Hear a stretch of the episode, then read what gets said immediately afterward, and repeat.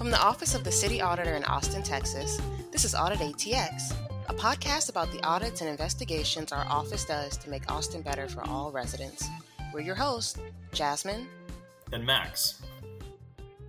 In this episode, we're chatting with Keith Salas about the Emergency Shelters for Dangerous Temperatures audit. Welcome, Keith. This is an exciting one, and we're excited to chat with you today. Hi, thank you for having me. I'm excited to talk about this. Woo! Okay, so let's just jump straight in. So, what are emergency shelters for dangerous temperatures? And what temperatures in Austin represent strenuous weather circumstances? Yeah, so whenever it's really hot or really cold outside, the city offers shelters to protect vulnerable populations from the weather. And so, what that means in the wintertime is when the temperature is 32 degrees or lower, or if it's 35 degrees with wind or rain, they'll open up an overnight shelter to protect people from those temperatures. In the summertime, they open up whenever there is a heat advisory warning or an excessive heat warning. It's a little different in the summertime because they're actually just using normal city facilities that are open anyways, such as recreation centers, libraries, senior centers, those type of things. But in the wintertime, it really is quite an operation because they have to open up overnight. Okay, Keith, so you mentioned some entities before. Can you give us a little more information on who was all involved in this effort? Yeah, so there are a bunch of different entities within the city and even external to the city who are involved in this. The first player that I want to name is the Office of Homeland Security and Emergency Management. They're the people who are coordinating all the different operations. So they're making sure that the plans are in place and that the different parties are following those plans. So the people who are on the ground running these shelters tend to be parks and recreation departments we tend to use their facilities, at least in recent months, for the overnight shelters, and it's their employees who are often working at those shelters overnight. We also um, involve the Austin Public Health Department. We use Austin Police Department for security. There are various county players and other security firms. There are local nonprofits. So there's quite a few different players who are involved in this. I also want to name the downtown Austin Community Court. They run what's called the embarkation site. So that's the location where everybody kind of groups before they get sent to the various shelters. And the reason they do that is we have different shelters for different purposes. So sometimes we may have a shelter just for women with children, another one just for single males, things like that. And the Downtown Austin Community Court kind of organizes that whole operation. And I'll also say that we use um, Cap Metro. They help us make sure that the people are bused to the right facilities. Oh, okay, that makes sense. So, with what frequency has Austin needed to open these emergency shelters? We really focused on just 2022. And from January through March of 2022, when we had cold weather, the city opened up shelters overnight 17 times. There were actually a few other days that they should have opened it, but in any case, 17 to 21 times over the course of uh, about three months. And then we didn't do the same analysis for the summer. Like I mentioned, it's because the facilities are already open. So it's just a matter of the city publicizing them. And we did see that they were regularly putting information online saying, hey, it's really hot outside. Be sure if you need to, you can go to a you know recreation center, library, that type of thing. Okay, and so did the audit team find that there were standard procedures for opening emergency shelters if there are dangerously hot or cold temperatures? Yeah, so the city does have plans in place. They have the cold weather shelter operations plan and they have the special operations plan for heat emergencies. That being said, the plans were out of date, and so there were some issues we noticed, but they do have plans. The city's cold weather shelter operations plan has not been updated since the start of the COVID 19 pandemic. What are the consequences of not updating and following a set of plans for emergency shelters?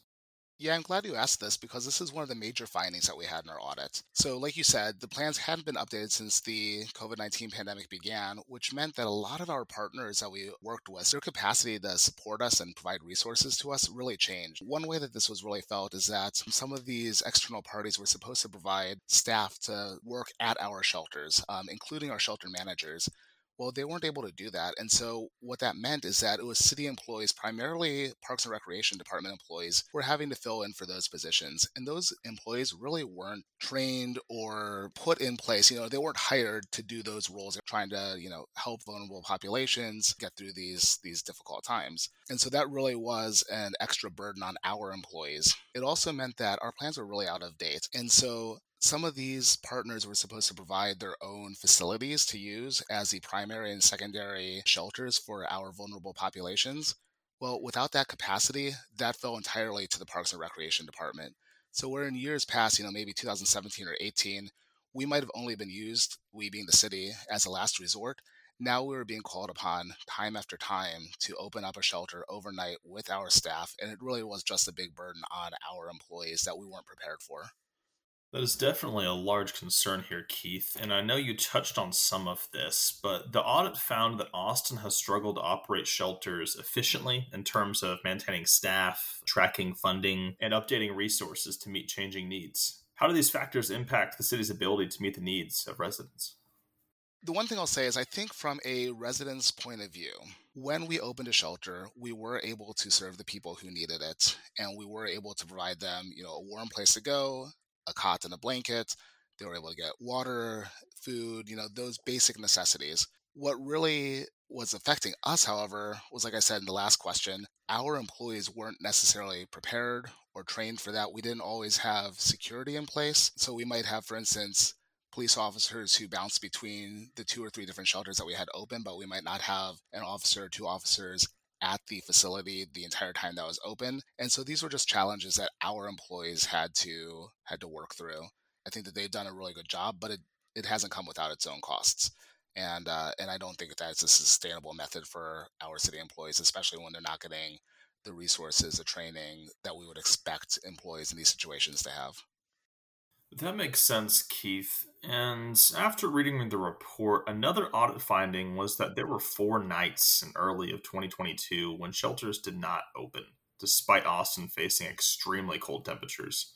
Were there any repercussions that resulted from residents not having access to emergency shelters during these dangerously cold nights? We weren't able to find a specific negative outcome for a person. For instance, some person suffered frostbite because they couldn't get shelter. That's not to say they didn't, we just weren't able to make that connection. But beyond that, I think this was a real major issue for the city. And this is the first item that we noted in our audit report. The reason it's so important is that our city has plans, like we said at the beginning, when the temperature is freezing outside, the city says that they will open up shelters. That should be something that anybody in the city is able to rely upon. And what we found is that there were days when, if you were to open up the newspaper, you'd see that it was supposed to be 30 degrees outside, and yet we did not have a shelter on that night.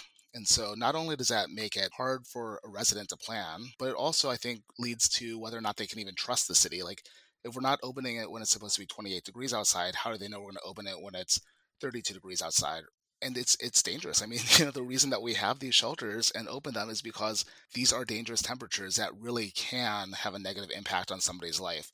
All right. And as far as potential solutions to this, what recommendations were issued to the city as a result of this audit? We issued three recommendations, and the first one was we're asking that city management, first of all, assign the overall ownership of cold weather shelter activities and the reason we say this is that there's no one clear person in charge of it. Even though the Office of Homeland Security and Emergency Management is responsible for coordinating it, they're not able to say the Parks and Recreation Department has to open up this facility. And so that's the first thing that we think needs to happen is that the city manager should assign this overall ownership. Beyond that, we ask that they communicate the roles and responsibilities, ensure that shelters are adequately staffed, ensure that the different departments are tracking their expenses, and that they implement a monitoring and accountability system so that they know and that they can hold different departments and individuals responsible. So that was the first finding.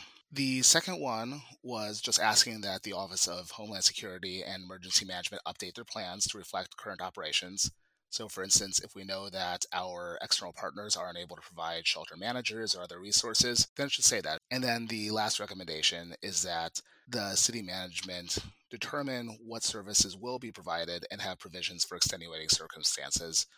And the reason that we noted this is that depending on who you talk to, there were different ideas of what resources should be provided. So pretty much everybody was on the same page that we need to provide a safe place that has, you know, in the wintertime heating, that has water, food, a blanket, and a cot. Beyond that, there were discrepancies. Just having it written down saying this is what we are committed to providing, I think would help clear that up. And then in terms of the extenuating circumstances, there's some there's some real concerns. So for instance, if a recreation center where people are staying overnight were to lose power, there's no there's no clear indication what would happen at that point. And so those are things that we would ask that the city have plans in place for. Thanks for joining us today, Keith. We really appreciate, uh, first of all, all of your hard work and also your breakdown of this audit. So uh, thank you for joining us today. Yeah, thank you so much for having me. Thanks for listening to this episode of Audit ATX. This report is available on our website at austintexas.gov/auditor. Follow us on Facebook, Twitter, and Instagram at Austin Auditor, and subscribe on Spotify or Apple Podcasts. Until next time. Bye bye.